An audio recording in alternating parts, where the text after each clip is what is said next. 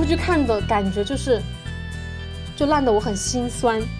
就烂得很绝望，就是觉得就有点同情这个剧组，你知道吗？它就是会让你产生那种同情的感觉，就会觉得这个剧组的人都很不容易，就是从主创到演员，就是在这样的一种艰苦的条件下还要坚持拍剧的感觉。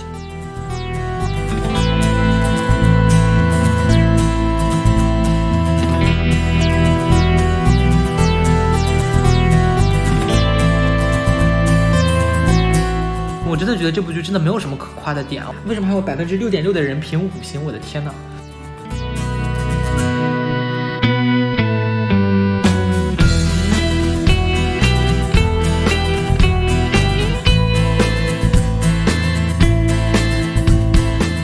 ！sci-fi 的这个烂剧就跟网飞的烂剧特别不一样，就网飞的烂剧是那种烂的想骂人，你会觉得他明就是在浪费钱，你知道吗？这部剧虽然烂，它还是有看的价值，就跟网飞的烂剧比，就至少人家有在努力。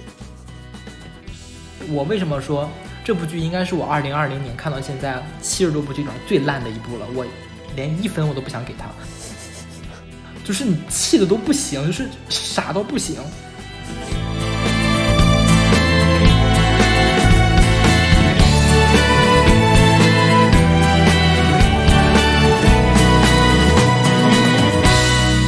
我不是图钉，图钉是那种剧再烂都可以把它坚持看完，然后我是会中途弃剧的那种。抱着什么心态接着看上去啊？就是那种我倒要看看它到底还能有多烂，再烂还能烂得过现在吗？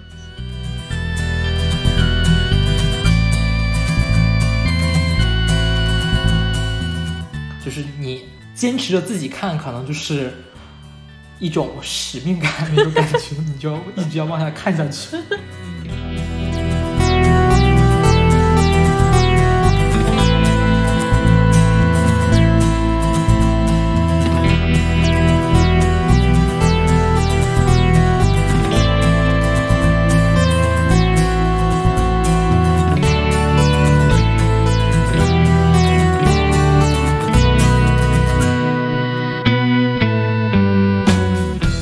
我是钟离权，零号土著，他是图钉。你正在收听的是英美剧漫游指南新开的一个漫谈栏目视剧机器，这里不负责推荐剧，也没有严肃讨论，就是定期把我们近期看过的剧，无论好的坏的，都跟大家聊一聊。我们的口号是好剧不希望你们错过，但烂剧也不能我们一个人瞎。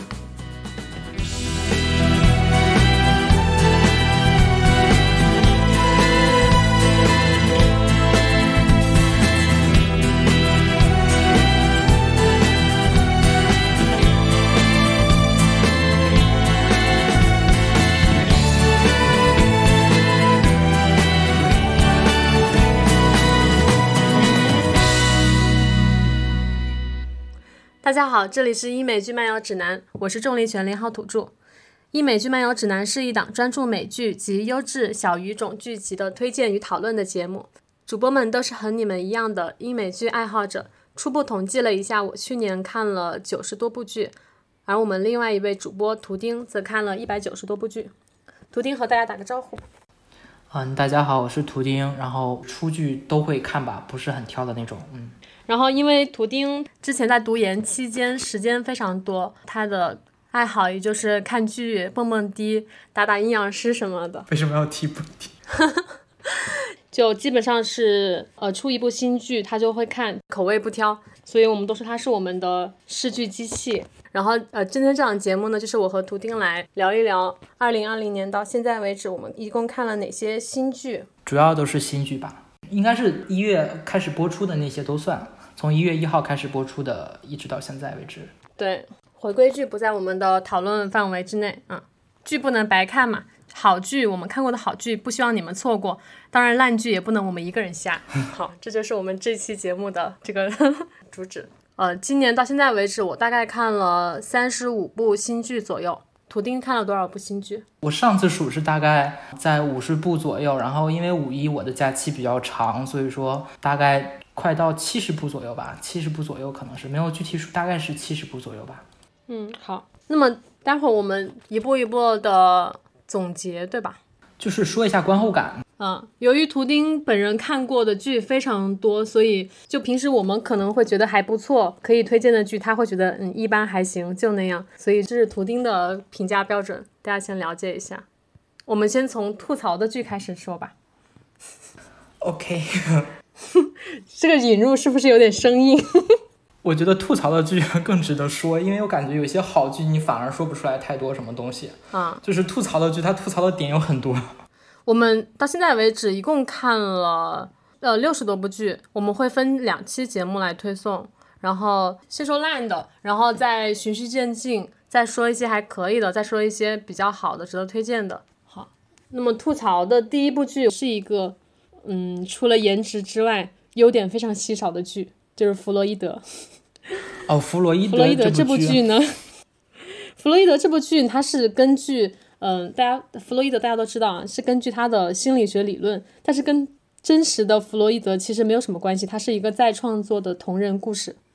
然后讲的呢就是在嗯、呃，其实就是一场谋杀案，然后引发的一个搞邪教的故事，对吧？就是这部剧是属于什么？就是刚开始你看它是一个破案剧，就是弗洛伊德他是一个就是属于那种心理学家吧，然后他是属于去去破一个案子，但是破一破破一破你就感觉他就开始往邪教那方面走了，就感觉他们是在搞一个宗教啊什么的，就是神叨叨那种感觉。然后当你嗯，当你觉得他是在弄宗教的时候，这部剧又变得魔幻了起来。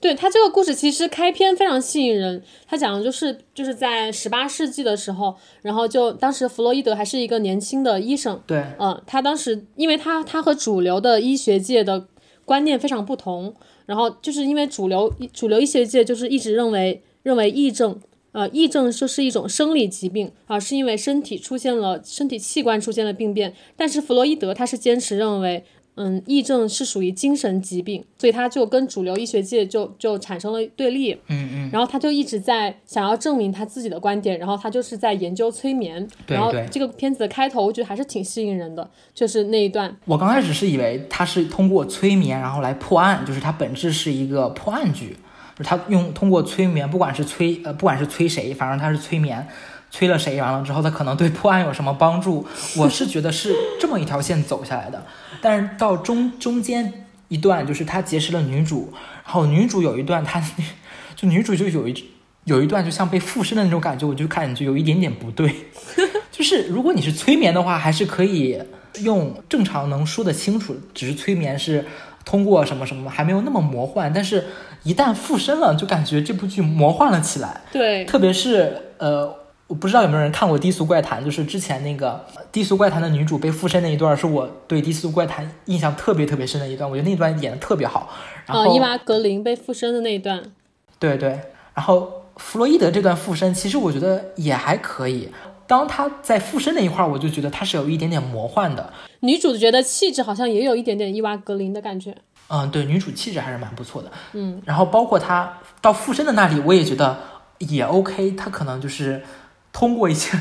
魔幻的东西然后来去破案，但是到后半段就是把那个邪教插进来之后就完全和破案没有什么关系了，就开始走邪教这一方面。然后包括到后来就是挟持女主的那两个那个人，就是一碰他就可以催眠，一碰他就可以催眠，就感觉这个东西这是魔法吗？我的天，这里其实我也非常有疑问啊，因为这部剧里就是催眠是这部剧的一个非常重要的线索。嗯，对。然后它是通过催眠来，就是在剧里啊，催眠就是扮它的作用非常大，它可以用催眠来通灵，然后可以用催眠来破案，然后甚至是通过催眠然后引人犯罪。嗯嗯。就是说这些故事里的很多那种案件都是由于催眠来推动的。因为在催眠中实施犯罪啊，就是人在醒来之后他就是会失去记忆，所以整个故事就会变得没有完整的线索，就很支离破碎。嗯嗯。然后女主就是女主是一个容易被催眠的体质，因为她从小就是就是各种被催眠训练，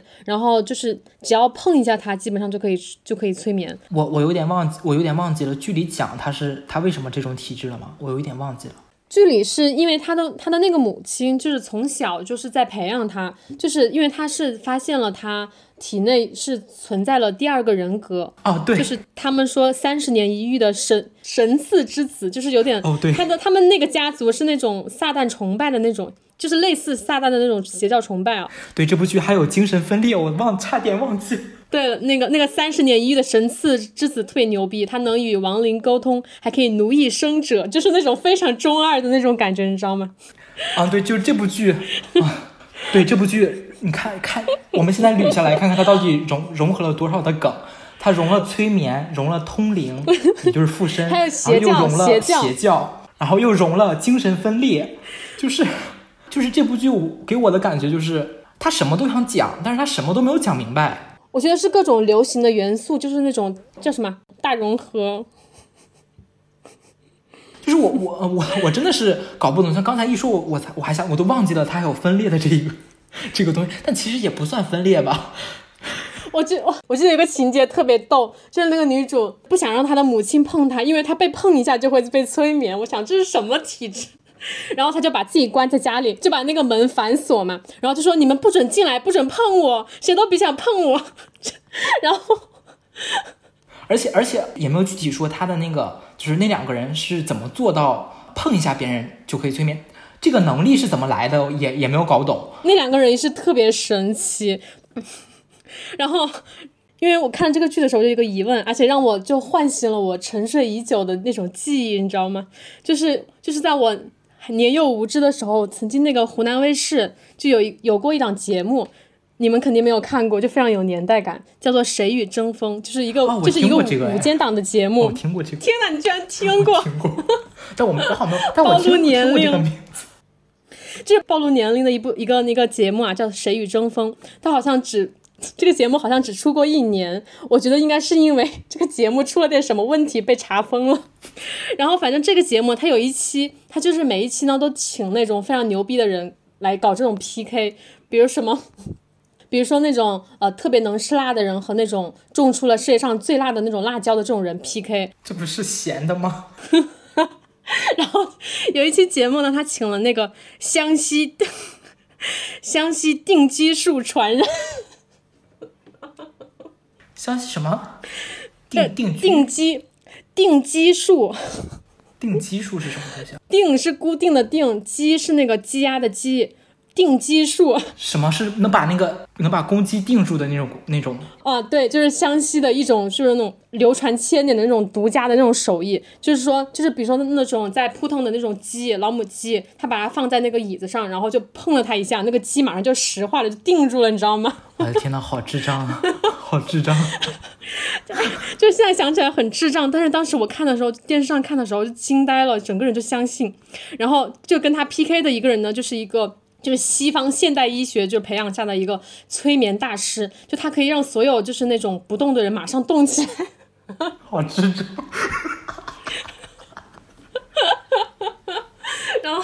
然后那个那个主持人就特别会搞事情，然后他就让那个定基术传人把一只鸡给定住，然后让那个催眠大师让那个鸡重新动起来。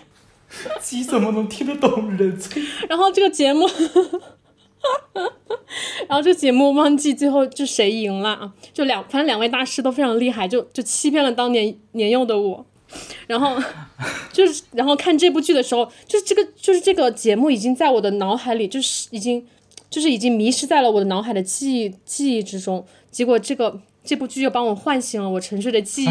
我真的觉得，我当时觉得，我天哪，这是催眠吗？居然唤醒了我的记忆，就是碰一下女主马上被催眠。总之，这部剧是属于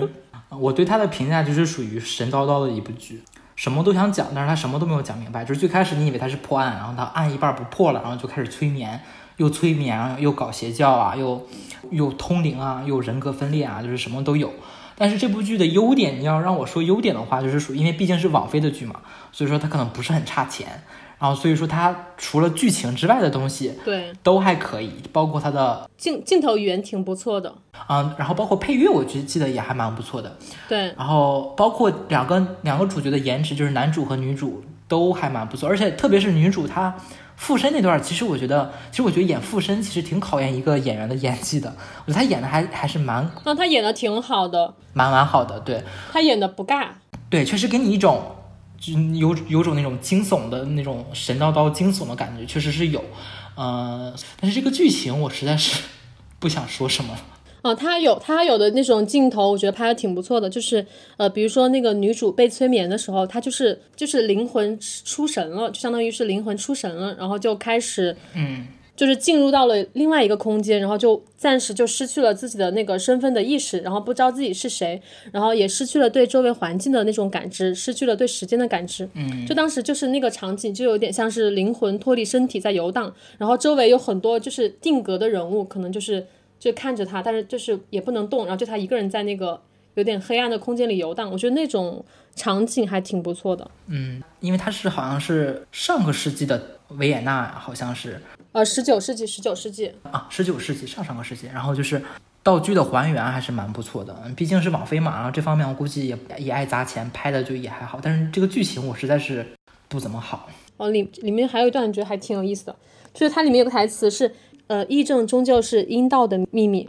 嗯哼，就是这里就是它有一段表现的是，就是疫症其实是无意识领域的性压抑嘛。嗯，然后。它这个剧里面就很多，因为很多癔症是源于女性就是性欲的压抑，然后所以治疗对象呢就往往会对他的治疗医生就产生一些性方面的痴迷，就把自己过去对性压抑的那些欲望全部投身于就是在引引导自己帮助自己的那个人身上啊，对。所以剧里的女主和男主到后期就也变成了这种发展为这种肉体的医患关系啊，对。所以说这部剧里就是这种就是鼓掌的这种场面还是蛮多的，包括我记得有一段他找了一堆男的就是脱光了，完了之后但那块是搞邪教，好像是对搞邪教，就是一堆男往身上泼血啊，还是怎么样的，性方面的隐喻的，对，都是有性方面的这种暗示什么的，就德剧一贯的那种大尺度。然后第二部剧是《灰马酒店》，这部剧是呃豆瓣评分 六点三， 阿加莎·克里斯蒂的著名的悬疑推理小说《白马酒店》The Pale Horse 改编，B B C 和亚马逊联合出品。然后这部剧的编剧呢是之前编过呃也是 B B C 的剧集《无人生还》还有《空方阵》，这部剧一共是两集。然后土丁简要的介绍一下这个故事。嗯，故事主要是讲一个死去的女的鞋鞋子里发现了一串死亡名单，名单上的其中一个人就是男主，决定搞清楚是怎么回事，于是他去到了一个白马酒店，然后他在白白马酒店呢碰到了三个女巫，然后又发生了一些离奇的死亡事件啊，还是怎么说呢，这部剧两集我觉得有一点太短了，就什么都没有讲清楚。然后灰马酒店这部剧我觉得最大的问题就是他给你一种神叨叨的感觉，对，就是你看到结尾你就感觉他他什么都没有讲完，然后他就结束了。然后他最后给的那个结局，我没有看过小说，所以说我不知道小说最后的结局是不是那种开放式的结局，他最后给的那种结局就是一个开放式的结局，你要自己去猜它是什么样子的。然后你在不管是在豆瓣还是在那个 I M D B 上，你都会看到很多人的评论，包括对结局的分析啊什么的，就是一个人有一个人的说法，然后每个人说的好像都对，但是好像又都不对的那种感觉。所以说就是给你一种他没有一个定论，他我不知道是不是原原著的小说，就是作者就是想给你一种这种扑朔迷离，对，就是比较开放的这种，就是你可以随便随意的猜测，随意的去决定他的结局的这种这种感觉。但是就是他不是那种开放式结局的那种，给你给你说这部剧拍完了，然后它是一部开放式结局，它不是给你这种感觉，它是给你感觉这部剧压根就没拍完，嗯，是这种感觉。我感觉这个剧虽然只有两集，但是看的节奏贼慢，看的我都快睡着了，而且还拖泥带水，拖泥带水吧，还感觉什么都还没有讲清楚。对，他就没有讲完。就是我是认为 B B C 和阿加莎·克里斯蒂的书气质真的不搭，以后请求 B B C 不要再拍阿加莎的任何书了。我估计，我估计还会接着拍吧。我觉得会的，就是他的书吧，因为之前我是看过《无人生还》和《控方证人》的那个原著嘛。也看了他的那个剧集，然后《无人生还》和《空方证人》呢，就尤其是《空方证人》，就是还被改编成就非常厉害的电影，嗯，然后剧集和电影的那个对比就特别明显。就是阿加莎的书呢，是属于那种非常正统的推理，就很多那种推理的细节，然后人物的一些对话，然后就是这些这些细节里面藏了很多的线索，嗯。但是 B B C 拍出来的这些剧呢，都是走那种。呃，有点有一点神秘主义，有一点扑朔迷离的那种路线，就是你总是觉得他好像是在玩什么，很多那种梦境啊，那种非写实，就是那种很走一种神秘主义，走一种那种呃氛围的那那种路线，但是他跟阿加莎的气质非常不搭。就感觉是把推理片拍成了惊悚片，就玩很多那种镜头语言呀、啊，但是和其实跟故事根本就没有什么太多的帮助。我就觉得他们不是一个层面的东西，就最后感觉故事也没有讲清楚，就什么都不清不楚的。顺便说一下，他之前就是 B B C 翻拍的阿加莎·克里斯蒂的小说，这是第五部嘛。之前呢，第一部是《无人生还》，然后接下来是《控方证人》，然后还有 A B C 谋杀案，还有无妄之灾。嗯，我印象当中是这四部，然后包括《灰马酒店》总共五部嘛，然后我觉得《无人生还》是最好的一部，然后剩下的这四部都或多或少有一点点问题。啊，我也同意。但我其实觉得《灰马酒店》的话，它可能不用两集，它可能再多一集可能就稍微好一点点。我不知道为什么它一定要拍成两集，然后这两集拍的吧，还是那种就你说它节奏快，它又节奏又不快，像刚才悠悠说的，他看的都快睡着了，然后就我不知道他这个为什么会要拍成两集，怎么说呢？但他颜值还可以啊，我觉得演男主的老婆的那个、呃、卡雅，他颜值是很高的，我觉得他还是可以的，可以唯一的看点。对，颜值是看点，可能是因为我没有看过小说的原因吧。我看到豆瓣的评论里面，就是一些看过原作的人也说这是一个莫名其妙的改编，就就原作党也很不买账。那就那就说没有改编的是有一点点问题的。是 OK 好，那接下来这部剧是意大利制造。这部剧在豆瓣的评分 九点零 特别高，真的巨高无比，我都没有想到。意大利制造其实我觉得前面真的还蛮蛮不错的，就是而且她的那个颜值也很高嘛，然后她那个女主长得就蛮好看的，衣服服装我觉得是她这部剧最大的特色之一了，然后包括她的配乐什么我觉得都蛮不错的。但是她到后半段，特别是最后两集最后两集左右，好像她的那个故事发展我有点有点无语啊，我只只能说是无语。我觉得她是第五集开始的时候质量就下降非常严重。对，就是那个女主谈恋爱之后我就感觉有一点点别扭，无脑。对，就是她谈恋爱之后就突然变得恋爱至上的那种感觉，然后包括她那个最后的结局，就先不剧透结局是什么了，总之那个结局我是只能说蛮无语的，稍微有一点点失望吧，但没有到特别失望的程度。就是她前面给一种女主是很事业心比较强的那种感觉，就是蒸蒸日上的，然后努力搞事业，然后突然谈恋爱之后就整个剧的画风就变了，但是她整体的服道化什么之类的都还蛮不错的，所以说这部剧其实我觉得也还好。我先讲一下它的剧情吧，待会儿把这一段剪到前面。那它讲的是在一九七五年的米兰，然后女主角呢是一个来自意大利南部的移民家庭的女儿，她还在读书的时候呢，就是就无心上学嘛，觉得上学也没什么用，然后就他就想去时尚杂志应聘一份工作，然后来支撑自己的大学生活。然后意大利制造呢一共分为三条主线和一条支线，主线呢主要讲的就是这个女主角的她的私人的情感生活，还有她的呃职场生活。然后同时就是呃因为她是在时尚杂志工作嘛，所以讲到了很多米兰时装业的发展。然后支线呢就是一些社会运动和当时的一些政治动荡。然后我觉得这个这个片子它就是后期让我很失望的一点在于它的感情线特别的烂，女主的私生活啊，就是她的感情线到后期就混乱到了一个程度，就是对出现了那种我非常讨厌的就为了推动剧情而去跟男人睡觉的那种情节，就是为完全是那种套路性的情节，特别不喜欢。而且我感觉到后期他的主感情的这条支线有一点喧宾夺主的感觉，对对对，就是有一点变成了这部剧的主线了，反而他最开始的那种职场生活变成了支线的那种感觉。对，应该是导演，我觉得应该和导演有一定的关系吧，导演的处理不是很好，就是两条线他的那个占比或者是说在这部剧当中的分量他有一点搞得不太清楚，就导致后期的观感不是特别好。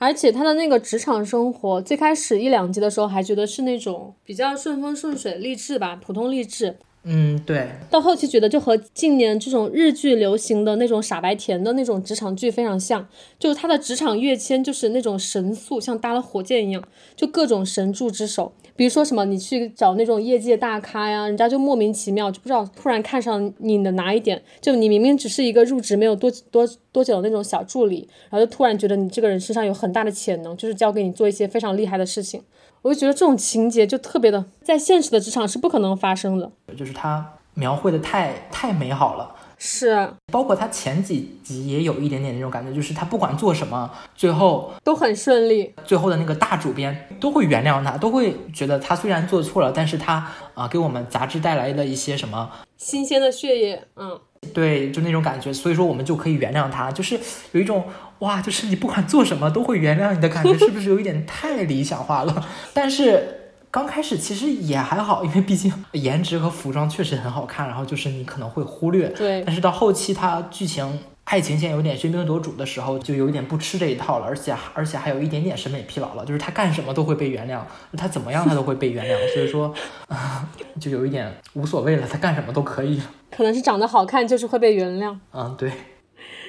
这部剧在开始的时候，前几集我当时给的评价是二零二零年的服化道第一的时尚职场剧，哦，到现在我也是这么觉得，它的服化道确实是第一，对，它其实现在也是第一的，就颜值颜值特别高，它的那个女主角好像是一个模特，所以也是身材也特别好，反正我觉得它是很很好看的，是的，反正就是给人感觉华而不实吧，哎，就就很能欺骗人的那种。它这个剧再说一下优点吧，它的优点在于就是对那个米兰时装业的那个发展这条线铺的还是可以的，就是比如说那些新的高级成衣设计师的出现，嗯，然后还有一些品牌的创始故事，嗯，它的那些引入都还不错，然后有一些嗯，对，做一个常识的了解还是蛮好的，对对对，它有一些科普挺到位的，然后那个，嗯，那个阿玛尼的那个创始人的那个选角挺好的，觉得他气场非常强，然后就人也很，嗯嗯，非常帅，对，主要是非常帅。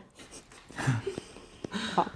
这部剧可以过了，意大利制造 OK， 总之是一个哎高开低走吧，哎。好了，我们继续下一部剧吧。下一部剧是我们特别喜欢，就我要把年度最佳狗血奖颁给这部剧。这部剧的名字叫《跨爱》。鼓掌鼓掌。跨爱这部剧，跨爱这部剧我可以，我要推荐大家就都去看，只有六集，一定要看哟。这部剧先简单的介绍一下吧。这部剧是，嗯，是一个反乌托邦剧，然后。嗯，它主要是讲呃男女主，然后女主是来自来自黑人统治阶层，就是这部剧的设定是黑人是统治阶层，至高无上，白人是属于那种很低下很很 low 的那种阶级，他们阶层背景是这个，然后女主是来自黑人统治阶层，然后父亲是个政治家，然后男主是一个低下的白人阶层，就是讲他们两个之间的爱情故事，顺便讲一讲种族之间的呃冲突啊什么什么什么的，就是它的剧情还是相对来说比较容易的，就比较容易理解的，只不过它的设定是一个反乌托邦剧，然后因为它把黑人设定成了统治阶层，在这部剧里就相当于一个类似于反派的那种感觉，在因为在这部剧里统治阶层不是那么友善，对于下低下的那种老百姓的那种阶层，所以说呃黑人就相当于一个反派反派那种角色的感觉，所以说这部剧刚开始在呃外网的评分可以说是两极化，就是还有很多人觉得，嗯，是有一有一点在贬低黑人的那种感觉，就是反而更加不公了那种感觉。嗯，他有一点，他是有一点讽刺，就是他黑人阶级，就是他他在剧里是统治阶级嘛，然后那个白人就是变成了下等阶级，他就是阶层分化非常明显。嗯，然后主角主角的是个黑人女生，嗯，她是一个。应该是算是一个贵族的一个女儿吧，嗯，贵族家庭的女儿，然后男主呢是哎，男主的妈妈好像是在女主的家里是当是当帮佣是不是啊？对对对，是佣人是佣人，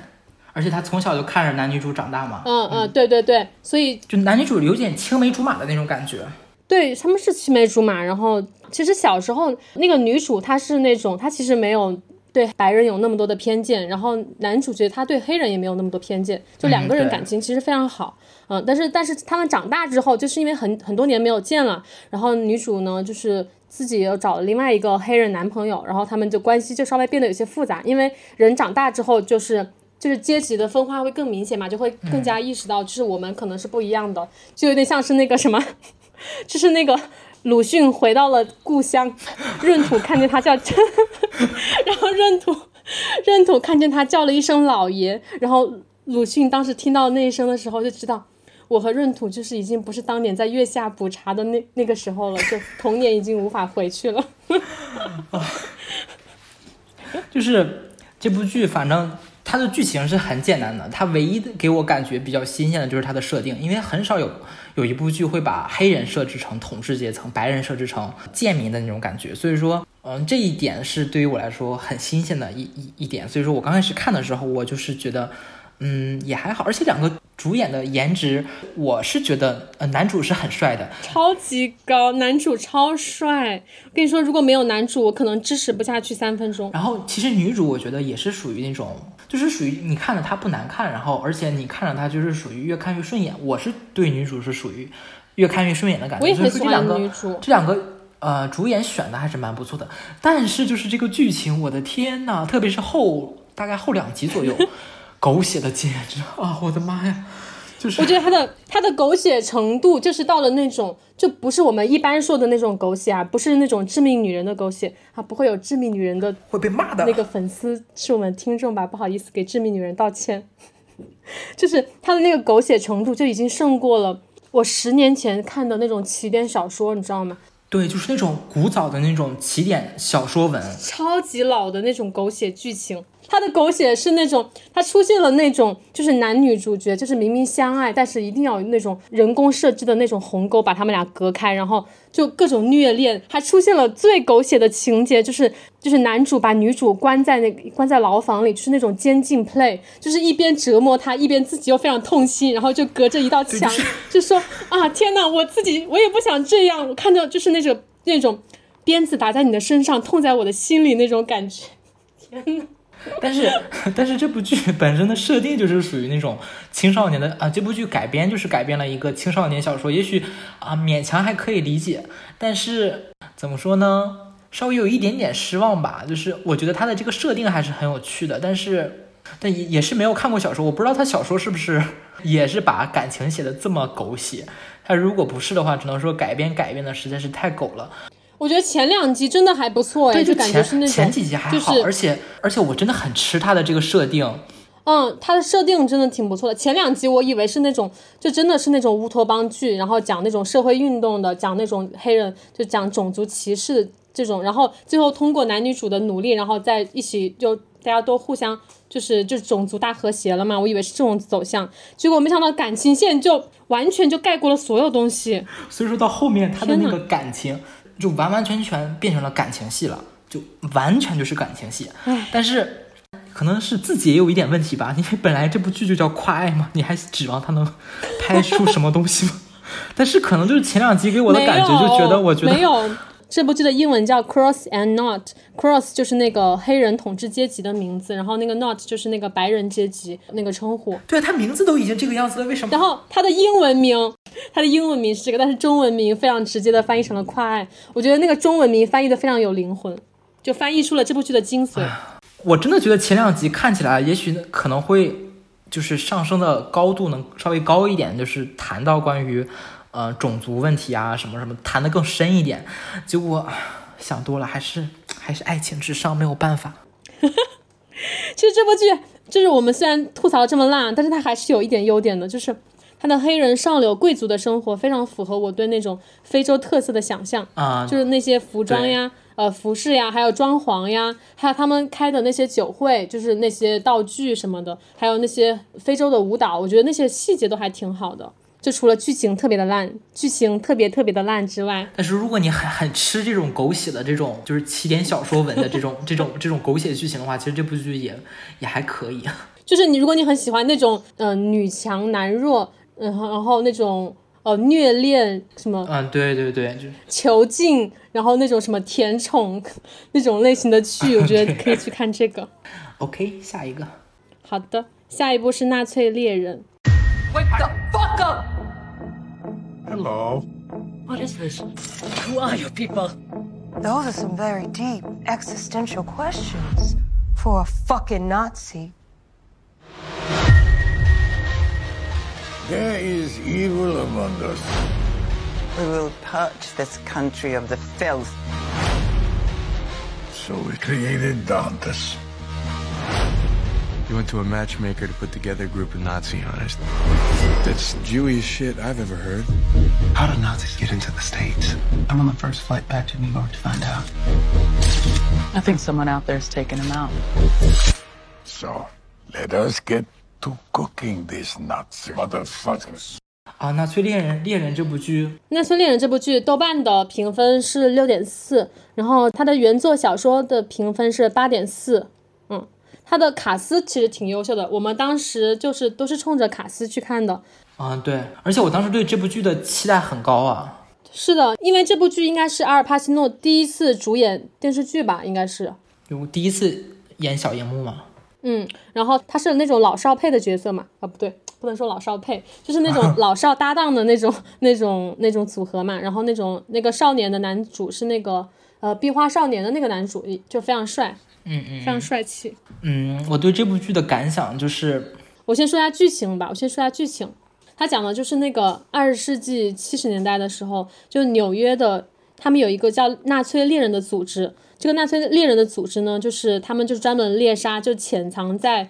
美国的那些纳粹的高级军官。这些纳粹高级军官就是呃伪装了自己的身份，就打入了美国的那种国家的内部，然后正在密谋呢，就是在美国建立第四帝国。然后纳粹猎人们呢，就要阻挠他们的那种种族屠杀计划。然后男主角呢，就是他演的是一个，就他他是父母双亡吗？他好像是被莫名其妙的卷入了这个组织。他好像是，他好像只有一个外婆还是奶奶啊？哦，对对，他有一个祖母，他的祖母在家里就是被一个神秘的一个闯入者杀害了，哦、对对对，然后他就要调查是谁杀了他的祖母，然后就就被卷入了这个纳粹组织，哦，纳粹猎人的组织，不是纳粹组织牵出来的这个。这部剧我不知道最开始的豆瓣评评评分是多少，就是这部剧我对它前面几集还是蛮好的，但是它到后面就，总之它后后半段的发展和我想象的就完全不一样了。是二月份的剧了，我有点记不清具体的内容，但是就是这部剧后半段给我感觉更像是一个青少年热血漫的感觉。嗯，对，它前面其实还挺好看的。它最开始出来的时候，因为那个男主角和那个和阿尔帕西诺他们两个的搭档，那个角色设置我我以为是那种呃皇家特工那种类型啊。对对对对，什么开始就就开始搞训练，然后就开始执行任务什么的，结果后面完全不是这样，就好失望了。对，后面我觉得我觉得有点像杀手一般耶，你觉得像吗？啊，没有，杀手一般比这个烂多了，我觉得还没有到那个程度吧。杀手一般可是可是加了感情，就是那种青少年懵懂的青春的爱恋啊，都什么都融进去了，这个还没有，最起码还没有。嗯，但怎么说呢，嗯，我不是特别想吐槽他，但是确实是可能是可能就是因为期望很大吧，我我对他的感想就期待可能就是类似于像王牌特工那种感觉，所以说它的后面的发展我就有一点不是很喜欢。嗯嗯，所以说这部剧我当时评分好像也评大概是七分左右，七分六点五那个样子。嗯，我豆瓣给了三星。嗯，这是谁家的？是亚马逊他们家的吗？其实也还好，就是有一点矛盾。哎，就是如果如果是对这个题材感兴趣，然后对又是阿尔帕西诺的粉丝的话，应该可以去看，可以去看一下。把它当做一个动作戏看的话，其实也还可以，就是。不要给他期望太高，你就是把它想象成一个青少年热血漫的那种感觉的话，你看看，我觉得还是可以的。我们是，我们是在那种各种缺点里挤出一两点优点来吗？太难了。OK，嗯，下一个，下一个。好，下一部剧是叫《诸神的黄昏》，又是一个网飞剧，呃，网飞的挪威剧。网飞这部。嗯，这部剧我没有看过，然后图钉来介绍一下它的剧情。这部剧它是。嗯，它的设定是挪用了那个北欧神话，然后它是讲述的是一个在一个小镇里，这小镇的人面对气候变化，然后冰川融化啊什么的，然后他们需要去拯救环境，就是这部剧它是环保片吗？本质是一个环保剧。天哪！对，它这部剧的本质是一个环保的，但是它用了北欧神话的那些故事，然后男主就相当于是雷神索尔，然后。呃，反派的那一家就是北欧神话里的那个雷神的雷神的对手，就是一些巨人，就是在神话里是雷神和巨人他们是相对的嘛，就是他们可能是呃有一些什么理念的不同还是怎么，就是正派和正反两派，然后就是敌对的。但是在这部剧里是什么呢？是男主喜欢的那个女生去雪山上干什么调研啊还是干嘛，然后他下山的时候是坐那种滑翔伞下山的，然后他下下山坐滑翔伞的时候经过了那个反派他们在这个小镇里搭了一些电线，好像就是那种能源那种感觉的东西，然后他滑翔伞挂在了那个电线上就被电死了。什么鬼？然后男主喜欢的女生被电死了之后他就很生气，然后他就要敌对这个巨人这这一家人。然后巨人这一家人因为啊，你说这个剧是喜剧吗？是搞笑的吗？不不不，这不就是很认真的就是然后为什么听起来然后巨人那一家因为他们因为是他们架的电线嘛，然后他们开发了工业什么的，然后也污染了环境，所以说同那个女主之前上山调研也是因为她污染环境这这事调研的，然后她又死了，然后男主就伤心欲绝，就要和反派这一家敌对，就讲了这么一个关系。只不过他套用了北欧神话的这个框架，就是男主他是天赋异禀，然后他刚搬到这儿完了之后被一个老太太一点，然后他就莫名其妙的有了神力。然后反派那一家是是一直都很就是类似于什么邪神降临了到人间，完了之后他们一直在体验人间的生活，就伪装成人类的那个样子，但其实为非作歹，也没有为非作歹了，就感觉人家也是为了发展小镇的工业嘛。这部剧给我的感觉就是它本质是一个环保剧，然后它就是一个环保剧就是它从头到尾推动剧情发展都是因为男主和他的女朋友觉得反派一家建的那个工业的那些那些那些东西影响了环境，最后间接的导致了女主的死，然后男主为了给女主报仇，然后接着去调查反派那一家，大概就是这么一个啊剧情，大概就是这么个剧情。然后这部剧很明显它是有第二季的，因为它在结局的时候男主和女主不是男主和女主男主和反派大战的时候就憋了一季六集，然后在最后一集的最后十分钟的时候终于大战，就战了几下就完事儿了。也是男主就是就是被雷劈了也不是怎么样，吸了雷的电，然后就是大战完了之后双方倒地，然后男主最后最后一秒夸又睁眼还是手又动了我忘了，然后就是就很明显是有第二季的。但是这部剧从头到尾它的这个剧情我觉得很幼稚，我就觉得它是很幼稚的一部剧。我看这个评论说这个片子剧情很沉闷，可是我听你讲起来我感觉很好看呢就是就是它本质其实像我刚才讲的就感觉有一点现在想起有点搞笑，然后这部剧的我感觉有点我感觉有点种草了这部剧，就是我觉得它真的很搞就是嗯，首先这部剧的优点要让我夸的话就是它的风景很好，我觉得可以不用硬熬优点不，我觉得我觉得还是要夸一下它的优点的。它的优点是景色很好，就是因为它是挪威剧嘛，然后它拍的景色我觉得特别是那个女主上山那一段，我觉得她对那个山上风光那一段拍的还是蛮好的，我对那一段印象还是蛮深，就是它整个的风景拍的很好。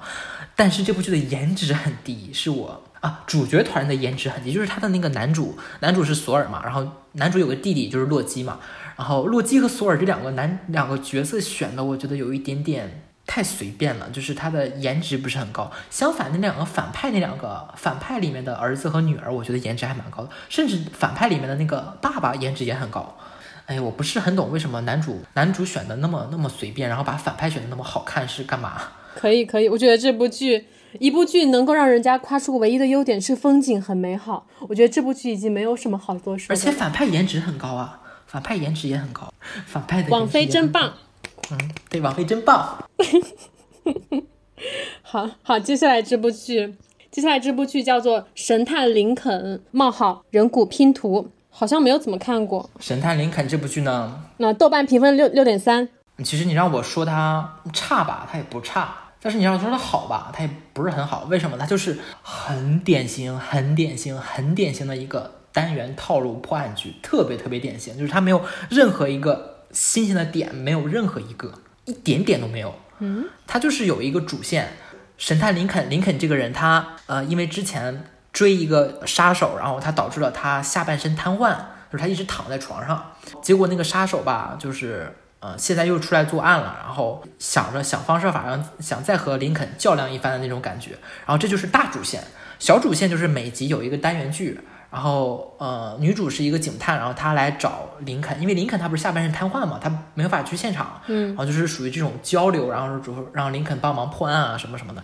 就是每一集一个单元剧，然后大主线就是刚开始我说的那个导致林肯瘫痪的那个凶手，就是类似于大 boss 那种感觉，就一直在暗中搞点什么事儿，然后和林肯较量那种感觉，他没有任何一个新鲜的点，或者说这部剧特有的一个值得夸的一个点没有，就是它就是一个很套路很套路无比套路的一个破案剧。听起来那个设定很老套，哎，感觉还是诸神的黄昏比较有意思。嗯，就是你让我吐槽，我, 我唯一想想吐槽的一点就是神探林肯的这个角色是不是有一点太神话了，就是他有点太牛逼了，就是属于他下半身瘫痪，他就躺在床上，然后听别人来跟你讲案情，他脑子里就开始就像，我不知道有没有人看过《良医》，就是《良医》里面的那个啊，我看了，他在脑子里就是过那个什么人体的骨骼线啊什么，然后血管啊夸弄，而林肯也是这个样子的，就脑子里有过这个啊，没什么。夏洛克破案的时候，脑子里面可以出现一个地图，而且人家是那种 三 D 版的，可以出现在他的眼前，更厉害。嗯，那那那那就是那这部剧还有一点点夏洛克的感觉。嗯，如果让你这么说的话，就有点太牛逼了。我的妈，就这么牛逼的人，那你当时是怎么瘫痪的？呃、好问。那整体来说，这部剧就是很典型、很套路、很古早的那种破案剧。嗯，也不能说他吐槽，他说他豆瓣是六点一分是吧？还是六点几？嗯，六点三。他这个分我觉得是合格的，就是他肯定及格了，不能说这部剧连及格都没有，他肯定及格了。但是你让我给他高分是给不到的，因为他没有任何一个优秀的点啊，就是全部都是别人用过的点。那个看丹泽尔华盛顿和安吉丽娜朱莉他们在一九九九年的时候就是一起演了一部电影版的这个人骨拼图。我觉得如果感兴趣这个的话，可以去看一下那部电影吧。这个十集的剧还是别看了。我们帮你们看就行了。好，接下来这部剧叫做《校园恶魔》，哼，网飞的吧？豆瓣评网飞好优秀，豆瓣评分 五点七。 图钉上哪儿去找了这么多烂剧看啊？这部剧是我当时在在哪看，好像是在油管上看了一个预告吧。这部剧的预告其实拍的还可以，可能把所有好的地方都剪预告里了。这部剧是荷兰的，荷兰语的一部剧，然后也是网飞的。哎，这个男主男主长得很帅耶，我看那个剧照。这部剧和刚才那个弗洛伊德有一点点类似，它也是一个鼓掌讲邪教的一个东西。哦，我以为是鼓掌剧。没有没有没有，它是讲邪教的。这部剧最大的缺点是什么？它黑，它黑不隆咚的一面黑，就是它它整个画面特别黑，就是你，而且这个女主吧，人是可能是有色人种啊，本来就是有一点点肤色的，然后你画面还黑不溜秋的，然后就观感很很差。然后而且这部剧也是属于那种你根本不知道他在讲什么的一部剧，你只知道他是在搞邪教，但是他怎么搞邪教，搞的是什么邪教你也不知道。然后这部剧最恶心的一点就是嗯，怎么说呢，像弗洛伊德是属于什么，就是鼓掌然后血呼啦的那种，然后这部剧不是，这部剧是一团黑不溜秋的一堆一堆黏糊糊的那种东西，然后又是在身上，又是从嘴里吐，又是从哪里吐，然后又好像全油哦，我都不知道我应该怎么说这部剧。这部剧就是画面感是黑不溜秋的，再就是它的剧情你根本不知道它在讲什么，你先让我回想我也想不起来这部剧讲什么，我哪怕我看预告我都想不起来这部剧讲什么，我只能记住来这部剧是搞邪教的，就是纯的是搞邪教的。但是你让你让我说他搞出来个什么邪教我也说不出来，就是一群人不知道他他在那干嘛，然后就这部剧也是属于莫名其妙吧，就只能说莫名其妙的。然后它定位是恐怖剧啊、呃，一点不恐怖，就是放放大心看，就是一点不恐怖。然后你硬说的话，带一点点惊悚，然后带一点点悬疑，就这种感觉。而且印象最深的就是一帮人在一团黑色的那种黏不拉几的东西里面蠕动那种感觉，就是，嗯，我我也不知道是不是搞邪教都这样啊。好，网飞真棒。下一部叫做《流浪女王》啊，这个是你看的，我没看。这部剧难得是有我看过、图钉没有看过的烂剧，居然被我踩到了。哈，这部剧豆瓣没有评分，然后是它居然是 sci-fi 的那个漫改剧，这让我就非常失望，居然是他们家的，然后就。啊 sci-fi 他们家的漫改啊，是的，然后就就特别烂，就是那种我我都怀疑这个原作在美国真的有人看吗？不好意思，如果有人看的话给你们道歉。然后这部剧这部剧在豆瓣上是十八个人看过，然后四十四人想看，然后没有评分。它讲的是因为我也只看了前面三集啊，实在无法坚持下去。因为我不是图钉，图钉是那种剧再烂都可以把它坚持看完，然后然后我是会中途弃剧的那种。好，这部剧讲的就是，嗯、呃，它是有一个有一个帝国，呃，女主角呢是帝国的那个公主。就是未来是要当女王的，然后因为呃发生了叛变，然后叛军就杀他的那个王族的所有的那些他的那些亲戚，然后他就成了唯一的一个活下来的那个王族的一个血统，然后他就是要一边就是开始那种各种宇宙的冒险，然后执行各种危险的任务，然后一边就要讨捕那些叛军的那些追捕，然后同时呢又要建立自己，想要重新就呃就是给父母报仇。然后在好像在第二集的时候吧，然后他就他就和那些自己还曾经还活着的那些部下，然后就团聚了，然后也好像知道了自己的母亲其实没有死，然后知道了这些线索，然后就带上了自己的一些重一些盟友，就回到了旧王国，想要就对抗那些置他于死地的那些叛军。这部剧啊，就是听剧情都是属于那种非常漫改的那种套路。就特别特别的套路，就就这个就这个剧就是那种各种尴尬，就是从主角到那种剧情都特别尴尬，然后它的它的那种布景就像是我小时候看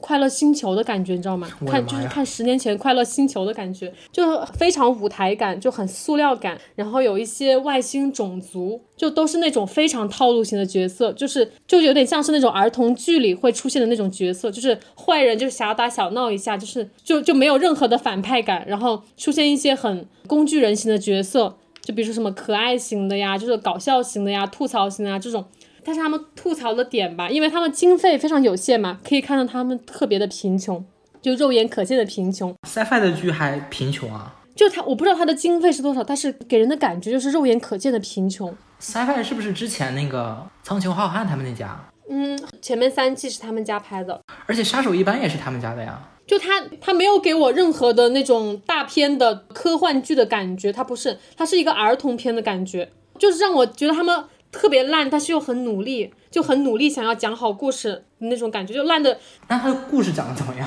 就故事是讲清楚了，但是就是那种就是平铺直叙的讲清楚，没有说给你就是搞一些花样，没有、哦、然后也是一条单线，那种反派出来也是那种一看你知道是反派，就是就是我告诉你我是反派，就那种一瞪眼出现那种奇怪的语气，讲一些那种台词，就是我是反派的那种。然后女主也是那种没有任何的特色吧，我觉得就是一心想要复仇，然后就想要追求自由吧，因为他的那些残余的那些部下就想要重新拥护他为女王嘛，他就说我不想当女王，就我我只是想要复仇，然后就开始我自己的冒险嘛。然后这部剧看的感觉就是就烂得我很心酸，就烂得很绝望，就是觉得就有点同情这个剧组，你知道吗？它就是会让你产生那种同情的感觉，就会觉得这个剧组的人都很不容易，就是从主创到演员，就是在这样的一种艰苦的条件下还要坚持拍剧的感觉。那我感觉这部这部剧可能是属于那种没有被 sci-fi 太重视，然后对类似于实验品的那种感觉，感觉有点可可怜，真的是。然后它的从主创到剧情都没有什么可以值得说的啊，就是一部很努力的烂片吧。嗯，希望大家那个豆瓣那四十四个想看的人，我觉得你们可以放弃，真的。嗯，然后烂片的最后一部就交给图钉最喜欢的《致命钥匙》。没有啊，还有一个《十月密社》呀。哦，那个十月派系你没有讲？哦哦、不好意思，忘记了。对，十月派系，《十月密社》这部剧也是又是一个网飞剧，网飞的超自然剧，然后豆瓣五点五分。这部剧呢？最开始最开始的设定我以为是夫妻版的双皮奶，就是邪恶力量，因为他刚开始是嗯，第一集开头我印象很深，就是他夫妻俩然后就是去砍吸血鬼，你知道吗？就是就是那种把吸血鬼脑袋砍的那种。我第一反应是觉得哦，这是难道是那种夫妻版，就是那种家庭版的那种邪恶力量那种感觉吗？然后但是这部剧呢，它确实是一个家庭剧，这一点是我没有我没有看错，就是父母，然后他们是怪物猎人，然后孩子刚开始不知道，然后后来瞒不住了，然后就是被第三方邪恶邪恶势力一插手，完了之后瞒不住了，告诉了孩子，然后孩子刚开始接受不了，接受不了，然后偶然又发现自己身上也有了这个可以砍怪物的这种能力，超自然的这种感觉。但是这部剧最狗的是什么？这部剧最狗的是到中途的时候引入了一个女反派，也不是女反派，不是最开始你一直以为她是一个女反派，后来会感觉她好像只是立场是和主角团他们一家立场不同，然后一直看到后来你会发现，嗯，这里就剧透了，因为我感觉这部剧大家还是不要看了，就直接剧透了。看到看到结尾的时候，你会发现这个女反派才是这对夫妻的孩子的亲生妈妈。哇哦，我的妈呀！就是我印象很深，就是女反派把父母绑起来，然后那两个孩子过来是来找他妈还是来救他妈，我救他们父母我忘了。然后过来完了之后，那个女反派就对他们说啊，其实你们是我的孩子，我才是你的妈妈。我真的都要笑死了。天哪，我为什么想到那个那个什么片子第二季来着，就就在日本女鬼，日本女鬼就是那个就第二季讲日本女鬼的，就是发现其实是他那个女鬼是他妈妈。等会儿你先想着，我接着说这部剧。然后这部剧呢，就是它前半段蛮无聊的，它的主线蛮无聊的，然后就是你坚持着自己看，可能就是一种使命感那种感觉，你就一直要往下看下去。但是我没有，我真的没有想到，看到最后结尾的时候，居然是看烂剧看出了使命感，真的家庭剧，真的真的看到看到后来的时候，真的是变成了找妈妈的那种感觉。我的天哪，你在搞什么啊？就是抱着什么心态接着看上去啊？就是那种，我倒要看看它到底还能有多烂，再烂还能烂得过现在吗？就是我当时刚开始想的时候，我觉得是夫妻版双皮奶，然后教两个孩子，然后升级打怪的那种感觉，然后一点点一点点，就是相对套路那种感觉。然后到一半的时候，因为这两个孩子青春期嘛，然后一青春期了，完了之后就找点事儿。美国可能哪哪个小孩都这一样，然后到了青春期了之后就开始找事儿，然后就是又闹事儿又怎么怎么怎么地的。然后我就感觉有一点点不对，这就有一点点天赋异禀的感觉。我刚刚想说天赋异禀，我发现网飞的这种网飞的超自然烂剧好像都有一种共同的特点。我发现刚刚那个流浪流浪女王，她她这个 sci-fi 的这个烂剧就跟网飞的烂剧特别不一样。就网飞的烂剧是那种烂的想骂人，她那种你会觉得她明就是在浪费钱，你知道吗？但是我刚看那个流浪女王，我反而觉得这部剧虽然烂，它还是有看的价值，就跟网飞的烂剧比，就至少人家有在努力。就是我觉得我觉得就是不管是哪个电视台，我觉得他们可以考虑一个家庭的那种剧，然后他们不要把青少年都写的那么叛逆，你知道吗？哪怕有一个稍微听话一点都可以，就所有的都叛逆，然后你就不叛逆，这个剧情就没有往下去，没有办法去往下去写，所以他一定要叛，然后叛完之后就开始找事儿，找事儿然后闹事儿，然后你就看他们就是一直在那作作作，就作大了之后发现哇，这不是自己亲爹亲妈了，然后就就哎呀，我的天哪！家庭伦理就是蛮无语的，就是最后结局就是那个女反派她其实也是个怪物嘛，就是说明这两个孩子身上也是有怪物血统的。完了之后就是结果被怪物恋人两个父母捡回来收养了，就是这么一个感觉。然后这个我忘记它是不是续订了，反正总之这部剧就是前半段很无聊，到后来突然来了一段这种家庭伦理的这种东西，更无聊了，你你就会有一种很强烈的无力感，就是真的是无话可说。所以说这部剧也是豆瓣我看是 五点五分，嗯，差不多吧，就是及格也给不到，我觉得 五点五 都有点高，就这个样子。天哪，致命钥匙比这部剧的评分高哎！接下来我们来讲最后一部剧，最后一部剧致命钥匙，我一定要好好讲这部剧。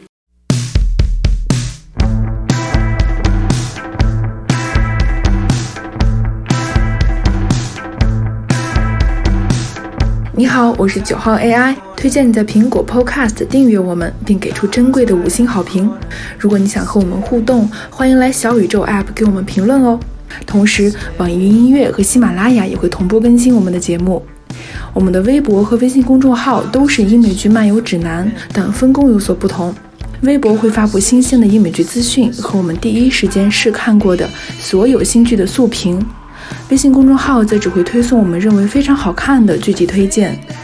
另外，我们还有播客听众群，入口可以在公众号后台回复 E I C cast 获取，拼写是 E I C C A S T。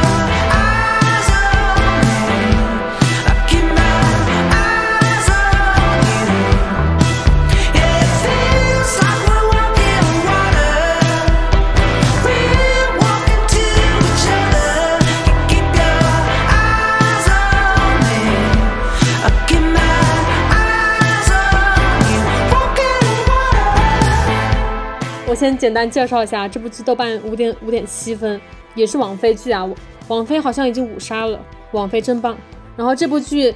嗯，图钉之前已经在群里吐槽了 n 次了，我们都快觉得这部剧是他的真爱了。就只要开始讲到烂剧，他就会讲到讲到致命钥匙；只要讲到网飞，就开始讲致命钥匙。然后特别特别神奇的是啊，今天我们要讲这部剧的时候，白天我一个朋友突然给我发一段抖音的视频，然后他问我那个视频里这部剧是什么，然后我一看这部剧好像就有点傻愣的那种，就是人就各种搏呀喷来喷去，然后那种怪物突然现形突然消失，我说什么剧啊，很奇怪啊。但是我后面突然一看看它上面配的字，什么钥匙怎么怎么怎么样，我想天哪，这不会是图钉最爱的那部剧吧？然后就马上发给图钉，我说图钉这部剧在抖音火了。图钉 OK， 我大概先讲一下这部剧讲了个啥。这部剧是讲洛克他们家有三个孩子，然后他们的爹突然莫名其妙死了，然后这三个孩子和他母亲就搬到了一个老宅，是不是他们祖宅我忘记了，反正是搬到一个老宅。在这个老宅里，然后这几个孩子就偶然发现了一些和他们父亲当年的死有关的一些钥匙，就每个钥匙都有一个不同的能力。然后同时他们找到钥匙的同时，然后一个恶魔也苏醒了，恶魔要偷钥匙，然后呢小朋友们就要守护这个钥匙。恶魔要偷钥匙干什么呀？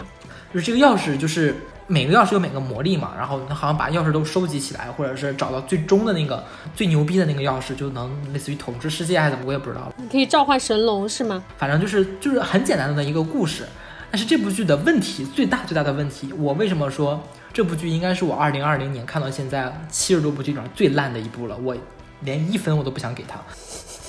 这部剧最大的问题就是所有人都是傻逼。就是所有人都是智障，就是你气的都不行，就是傻到不行。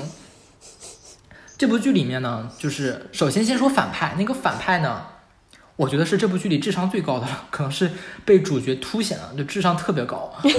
然后我再说这这几个主角，然后因为啊、呃、这部剧主打的应该是悬疑和成长，所以说主要是讲那三个孩子。然后这三个孩子呢，先不提那个最小的，我觉得那个最小的相对来说还能有一点点智商，那两个大的我真的是智障的无无话可说。他们干干了什么？就是其中，呃，我先我先说一个我印象最深最深的吧，因为他我忘记大概是有七把还是几把钥匙了，然后其中有一把钥匙，那把钥匙特别，我觉得是很有用的，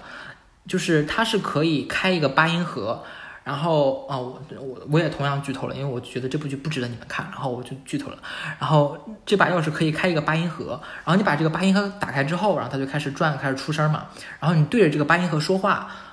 你说谁去干嘛，那个人就会照你说的去做。就是假如我说呃你去吃饭，哦我说谁谁谁去吃饭，那个人就去吃饭。我是说谁谁谁你去打自己一拳，他就会打自己一拳。就是属于一种，我觉得是属于所有钥匙里面能力最牛逼的一把了。但是这把钥匙从找到之后到女主呃，就是那个那个姐姐，她三个孩子嘛，然后哥哥姐姐弟弟，然后那个姐姐她拿了这把这个钥匙开了个八音盒，去戏弄了他们学校的一个呃，就是类似于小太妹那样的角色，戏弄了她一下之后，这个钥匙再也没有出现过。嗯，就是我觉得这个钥匙很牛逼，它再也没有出现过。它沦为了什么了呢？后来我在结局的时候有个镜头给了这个钥匙，沦为了这个姐姐的一个梳妆盒，就是装首饰的一个盒，就沦为这么个东西。嗯，就是它就没有用。不是他们不是可以直接对那个钥匙说什么反派啊，怎么怎么怎么怎么样呀？它没有用，它没有用，对，它就是没有，这个钥匙就就没有了，就没有了，就就再没有出现过。这么牛逼的一把钥，我不知道编剧的脑子是怎么想的，这么牛逼的一把钥匙，你哪怕你试一下，然后假如说你你说你对着反派用，你说哎呀反派你去吃屎吧，然后然后这反派说哈哈这个钥匙对我没有用，也可以呀、啊，对吧？也可以啊，你连试都没有试，你把它当做一个收首饰的一个道具盒，你是不是这张是什么啊？我看我看我看到豆瓣有一条评论说，再多的钥匙也打不开这一家人上锁的智商。这是我印象最深最深最深的一个一一个点，我真的对。这部剧就是他这部剧所有的人都在侮辱你的智商，特别是主角团，就他们所有人都在侮辱你，你就感觉明明他们嗯还可以再拼一拼，还可以再打一打。其实那个其实你让我说反派他很牛逼吗？那个反派其实也不是很牛逼，那反派也有智商下线的时候，但是对比这两这一群智障主角，真的是哇，这个反派，你不说这个反派牛逼，这个这个反派就是就是闭着眼都能把这群人打出屎来，你知道吗？就是太智障了。反派也有钥匙吗？反派最开始有一个点火钥匙，有一个易容钥匙，嗯，再没有了吧？有一共有哪有哪些钥匙？那些钥匙有什么用？嗯，首先是有一个镜子的钥匙。就是你拿这个钥匙进去之后，里面全是镜子，镜子会把你内心最阴暗的那一面反射出来，然后这个阴暗的一面就会不断的吸引你，让你走到镜子的深处，然后你就出不去的那种感觉。然后还有一个就是八音盒钥匙，八音盒钥匙就是你可以控制任何人，但是你要配合这个八音盒。然后这个钥匙是我觉得是所有钥匙里面最牛逼的一个钥匙，但是它只在最开始出现了一次。然后，然后这是八音盒钥匙。然后还有一个是记忆钥匙，就是它可以看到你的记忆，没有什么可说的。然后还有一个是可以灵魂出窍，就是你拿这个钥匙开一个门，然后你人就直接倒地，然后你魂儿就出去了，到处满哪飞移，然后去哪都没有什么障碍的那种感觉。还有一个是点火钥匙，就是拿那个钥匙一拉，然后它就它就可以起火，是一个点火的钥匙。还有一个是呃刚才说的起死回生的那个钥匙，它就是。它叫回声钥匙，这个也是一个挺搞不懂的一个一个点，就是既然有这个钥匙的话，为什么最开始主角的爹不把他的同伴，就是被恶魔弄死的同伴给复活呢？也是一个想吐槽的一个点。还有一个配合王冠的那个钥匙，到后来的那个反派有一个钥匙可以镶在那个王冠上，他戴着那个王冠是可以召唤影子的。嗯，还有一个钥匙是反派一直在用的，就是可以变脸的那个钥匙，就是它可以让自己幻化成任何一个人，不管是性别还是声音，它都可以变。最后一个就是欧米伽还是阿尔法的那那个钥匙，贼拉牛逼的一个钥匙。这个钥匙是可以开到山洞的一个门，门里面是关的全都是反派。反派为什么想凑齐所有的钥匙？就是有了这把最牛逼的钥匙，把那个门一打开，里面所有的妖魔鬼怪全可以出来。好像那个《西游记》里面的那个什么铃，摇一下，然后就可以召唤出一堆小兵。最后他们结尾的时候，他们把他们以为的他们打败的反派扔回了那个门里，然后他们拿这个钥匙打开门的时候，里面的妖怪往外跑，他们也没有一个东西去拦一下，你知道吗？然后就其实又跑出来了一个妖怪，然后附身到了他们主角团的一个朋友身上，他们也不知道。然后他们把他们以为已经打败了反派扔了出去，其实他们并不知道他那个反派用了一种钥匙，真正死的反派不是他们以为的，真正的反派已经易容成其他人的样子了，易容成他们主角团里其他的人了，好像西游记啊。然后同时他们打开门，然后又放出来了一个，就里边里他们一个没打败，还额外又放出来了一个，就是这么傻逼的一个故事，你知道吧？我觉得那个主角团他们拿到的钥匙那么多，为什么还是搞不定反派啊？感觉听你描述那些钥匙个个都很厉害，就随便一个都可以制住那个反派啊。最厉害的就是那个八音盒，那个八音盒不是直接说一句就是反派通通死光啊什么就已经解决了吗？其实就有点像是那个传教士的那个主角的那个能力，就是就说一句话对方就必须百分之百听从嘛。对啊，但是既然这么牛逼的话，那你为什么不用呢？可能这家人比较讲文明懂礼貌吧，就觉得不能用钥匙来杀人。我看到那个抖音视频里那一段，反派好像是黑色的影子就可以各种幻化，就突然一下显形，突然一下就消失那种啊。对，主角团还有一个这个钥匙，好像就是点火和那个易容。这部剧居然在抖音上火了，它好像有一些那种片段还挺酷炫的，那种打斗的时候。嗯，对，就它片段还是还可以，但是架不住主角太蠢。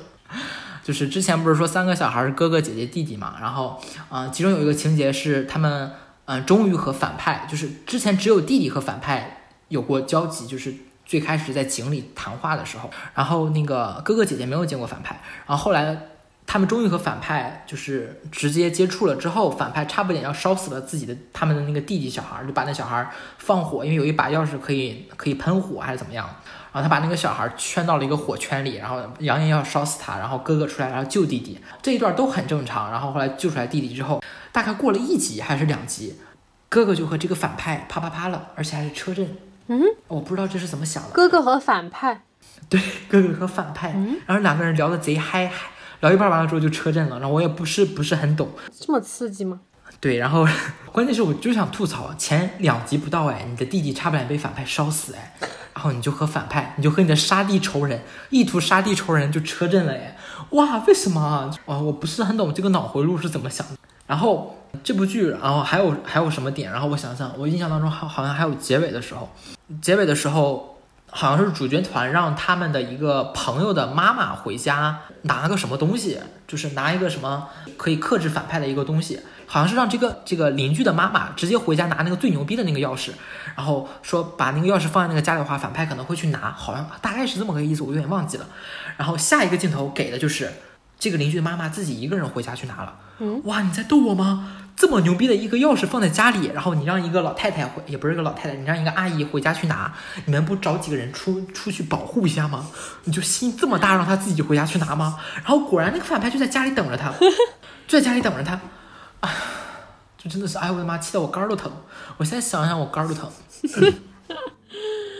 我顺便说一下，我们录制的这个当天是图钉的阴历生日，他说要在他的阴历生日当天讲这部剧，真是生日最大的惊喜呢。哎呀，我真的是永生难忘。然后这部剧呢，很明显也有第二季，就很明显、很明显、很明显有第二季。豆瓣上写的是也是在今年播出耶，二零二零年。第二季啊？嗯，这种剧居然续订了，网飞怎么回事呀？而且这部剧其实最开始它的宣传也蛮厉害的，包括它的那个海报，它那些钥匙，说实话那些钥匙的海报做的还挺好看的。哦，是。这部剧的唯一优点是钥匙的海报做的很不错，拼图的那种海报啊，还是就看着贼好看，但是真的太智障了。就我我真的我到目前为止我都想不明白，那么有牛逼的一一个开八音盒的一个钥匙，为什么就用来了恶作剧？你就用来了让学校的一个小太妹在全全校人面前出丑了一下，然后一直到后来你都不用这把钥匙，那这把钥匙存在的意义是什么？主角团对反派是真爱耶。然后就是这部剧，呃，从颜值上来说也没有很好，但是我印象当中好像有几个熟脸，然后我找不到什么好可以夸的点。你不用硬夸，不用硬夸。我真我真的觉得这部剧真的没有什么可夸的点。我豆瓣居然有人给他评，天哪，为什么还有人给他评五星？有人评四星。为什么还有百分之六点六的人评五星？我的天哪！就是看得我真的是上火，我的妈！就是他的每一个情节。嗯，到后期，特别是后期，嗯，因为他前期刚开始是找钥匙那一段，其实还可以，就是大概一集或者半集找一把钥匙，然后研究研究那个钥匙是干嘛的那一段，其实也还凑合。因为到后来进入主线了，反派开始不断的来试探主角团的时候，主角团的任何一个行为，基本上是任何一个行为都值不得你去用脑子去想。你觉得他们每做一个，我我现在想想，我觉得他们喘气儿都是错的。哎，我看到豆瓣有个评论说，有一个神奇回声井能召唤死去的人，但是那个女的用它来召唤了恶魔。但是那个反派确实是从井里蹦出来的，就是那个小孩，就是他那个弟弟嘛，然后去废弃的井井那块去弄完了之后，就对着那个井说话，完了之后，反派扔出来一把钥匙，就是最开始的那把钥匙是反派扔出来的，他其实是想让这个小孩把其他的钥匙都找到，最后找到那个最大的那个叫欧米伽还是叫阿尔法的那个那个钥匙，我忘了。然后这个小孩就刚开始去找找钥匙那段，其实就勉强还可以，你就当一个很单纯的一个青少年剧，嗯，就是作一作就作去吧，但也还好。但是到后半段，我的妈呀，真真的就是这部剧可以列入你的生涯看过最烂的剧之一吗？可以，它完全可以，因为呃，我是无法接受一部剧的主角没有一个人是正常人。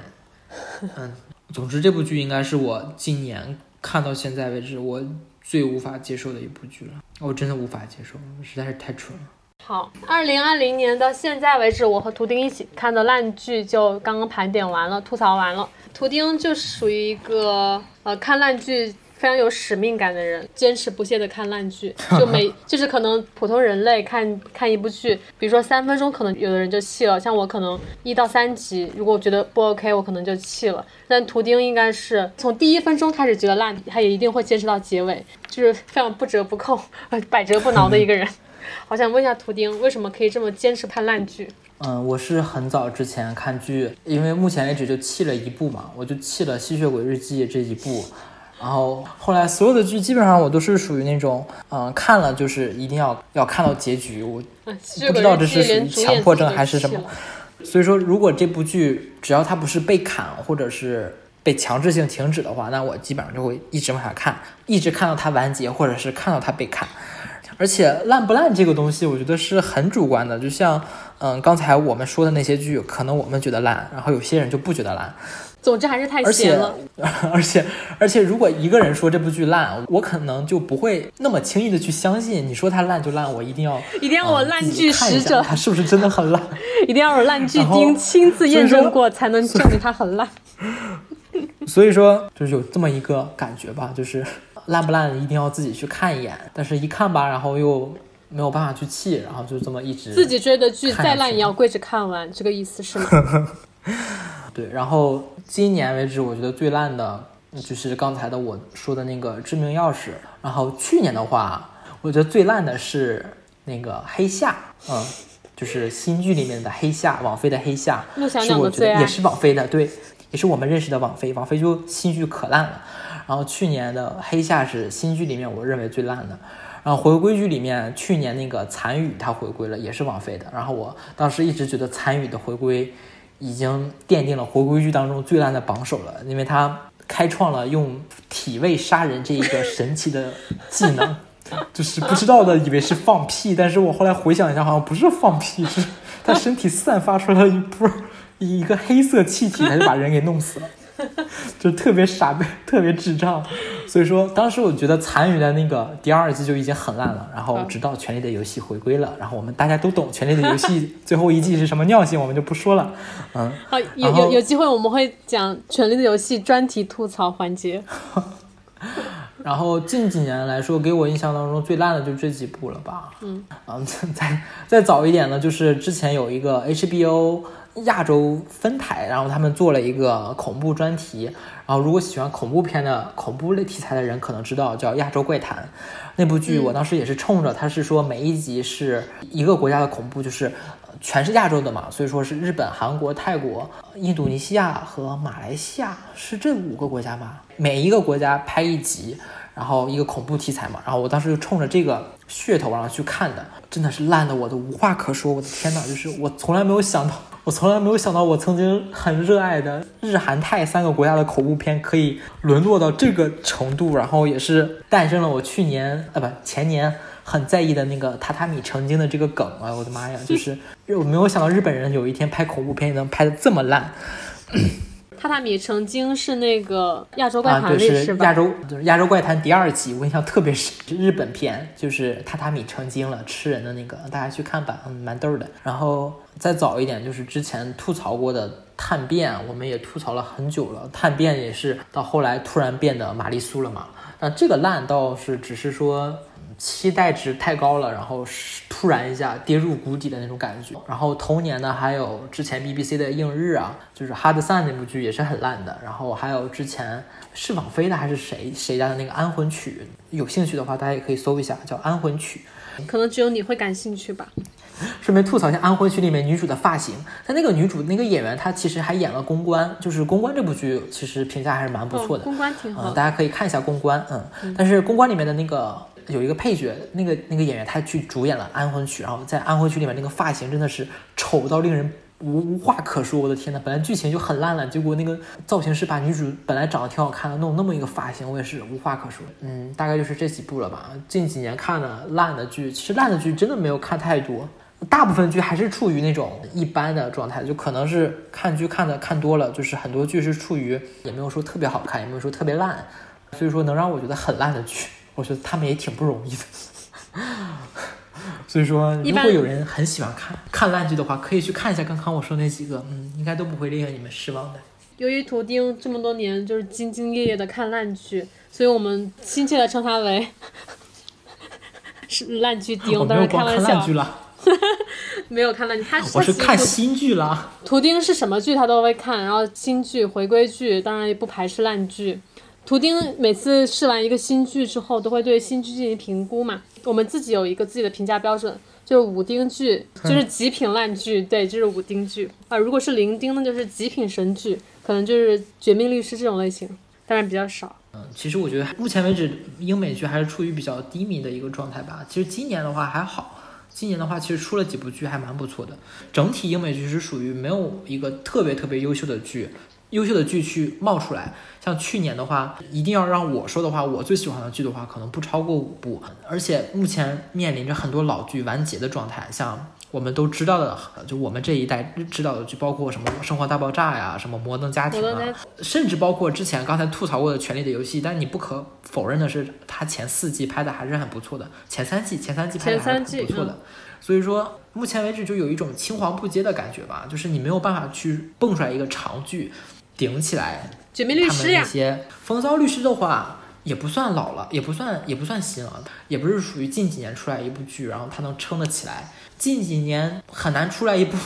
长剧能撑得起来之前比较辉煌的那段时间吧，我是这么觉得的。优秀的剧的话一般都是短剧，像呃我们之前说过的切尔诺贝利，你不可能切尔诺贝利拍好几季，它只是一个限定剧而已。嗯啊、嗯，还有不可遗忘，像网飞的那个不可遗忘，好不容易出了一个好剧，不可遗忘我估计他如果有第二季的打算的话，我其实觉得没有太必要啊。嗯，他作为限定剧就蛮不错的了。基于这种情况下的话，出什么剧你都尽量看一看，说不定这个剧以后就会成为爆款呢、啊。所以说提前先看一眼，但是目前为止是还没有的，但还是会看的。反正、嗯、也没有特别忙，就看呗，看呗。但是还是要珍惜生命，远离烂剧啊。烂剧我们帮你看就好了，大家去看一看好剧就行了。是，图钉现在工作了之后，时间稍微紧了一点，还会像以前那样不会弃剧，会继续看烂剧吗？我工作其实我感觉说这话会容易被人打，我我工作没有特别忙，就就四个字，图钉的工作就是事少钱多。因为我是在日本这边做一个那种汽车零件的认证，然后更多的是做翻译，然后和一些客户的沟通啊什么的。然后下班时间很早，我日本时间五点多，中国时间四点半我就下班，然后我回家了，基本上就没有什么事情，就看剧嘛。嗯，就还好，也不是特别忙。然后正常双休嘛，然后呃每天双休的时候看看周更，差不多也够了。然后日本这边的假期也蛮多的，所以说就看一看嘛。所以说大部分呃上半年看的剧都是属于蛮不错的，只能说蛮不错的，但没有到非常值得推荐，说这部剧哇特别牛逼，大家一定要看，不看不行。但是蛮不错的这个水平的话，如果特别对你胃口的话，你可能甚至会特别喜欢。但是图钉已经是可能有点麻木了，它眼里一般的剧、啊、我, 我们可能会觉得非常好。我们公众号里推荐的那些剧基本上都是我们大家一起一步步试出来的，就不只是图钉在看剧，所以我们一般在公众号里推荐的剧都是我们觉得很不错，精挑细选过后，当然也有的一些是后面被打脸了，因为我们很多都是在第一集播出的时候就已经开始写了那个公众号的推荐，就不排除有一些高开低走的这种情况。对，然后包括微博的速评可能有的时候也不是包括我最后的想法，因为有一些速评可能是我假如说它是十集的剧，可能看到两三集我觉得可以写了，我可能就会写，就是大家作为一个参考看一下就可以了、嗯、行，这一期是今年看过的一些烂剧的吐槽环节，就是属于我们帮你们排雷，就是我们看完你们可以不用再看了，珍爱生命，远离烂剧。之后我们讲的剧就是一些要不就值得推荐，要不就是一些呃有槽点也有烂也有亮点，不是烂点啊，有亮点的一些剧，呃实在太多了，看完了但是讲不完，然后就可能会分后面三期推送吧。好，大家期待我们的下一期节目、嗯、那就这样、嗯、拜拜拜拜。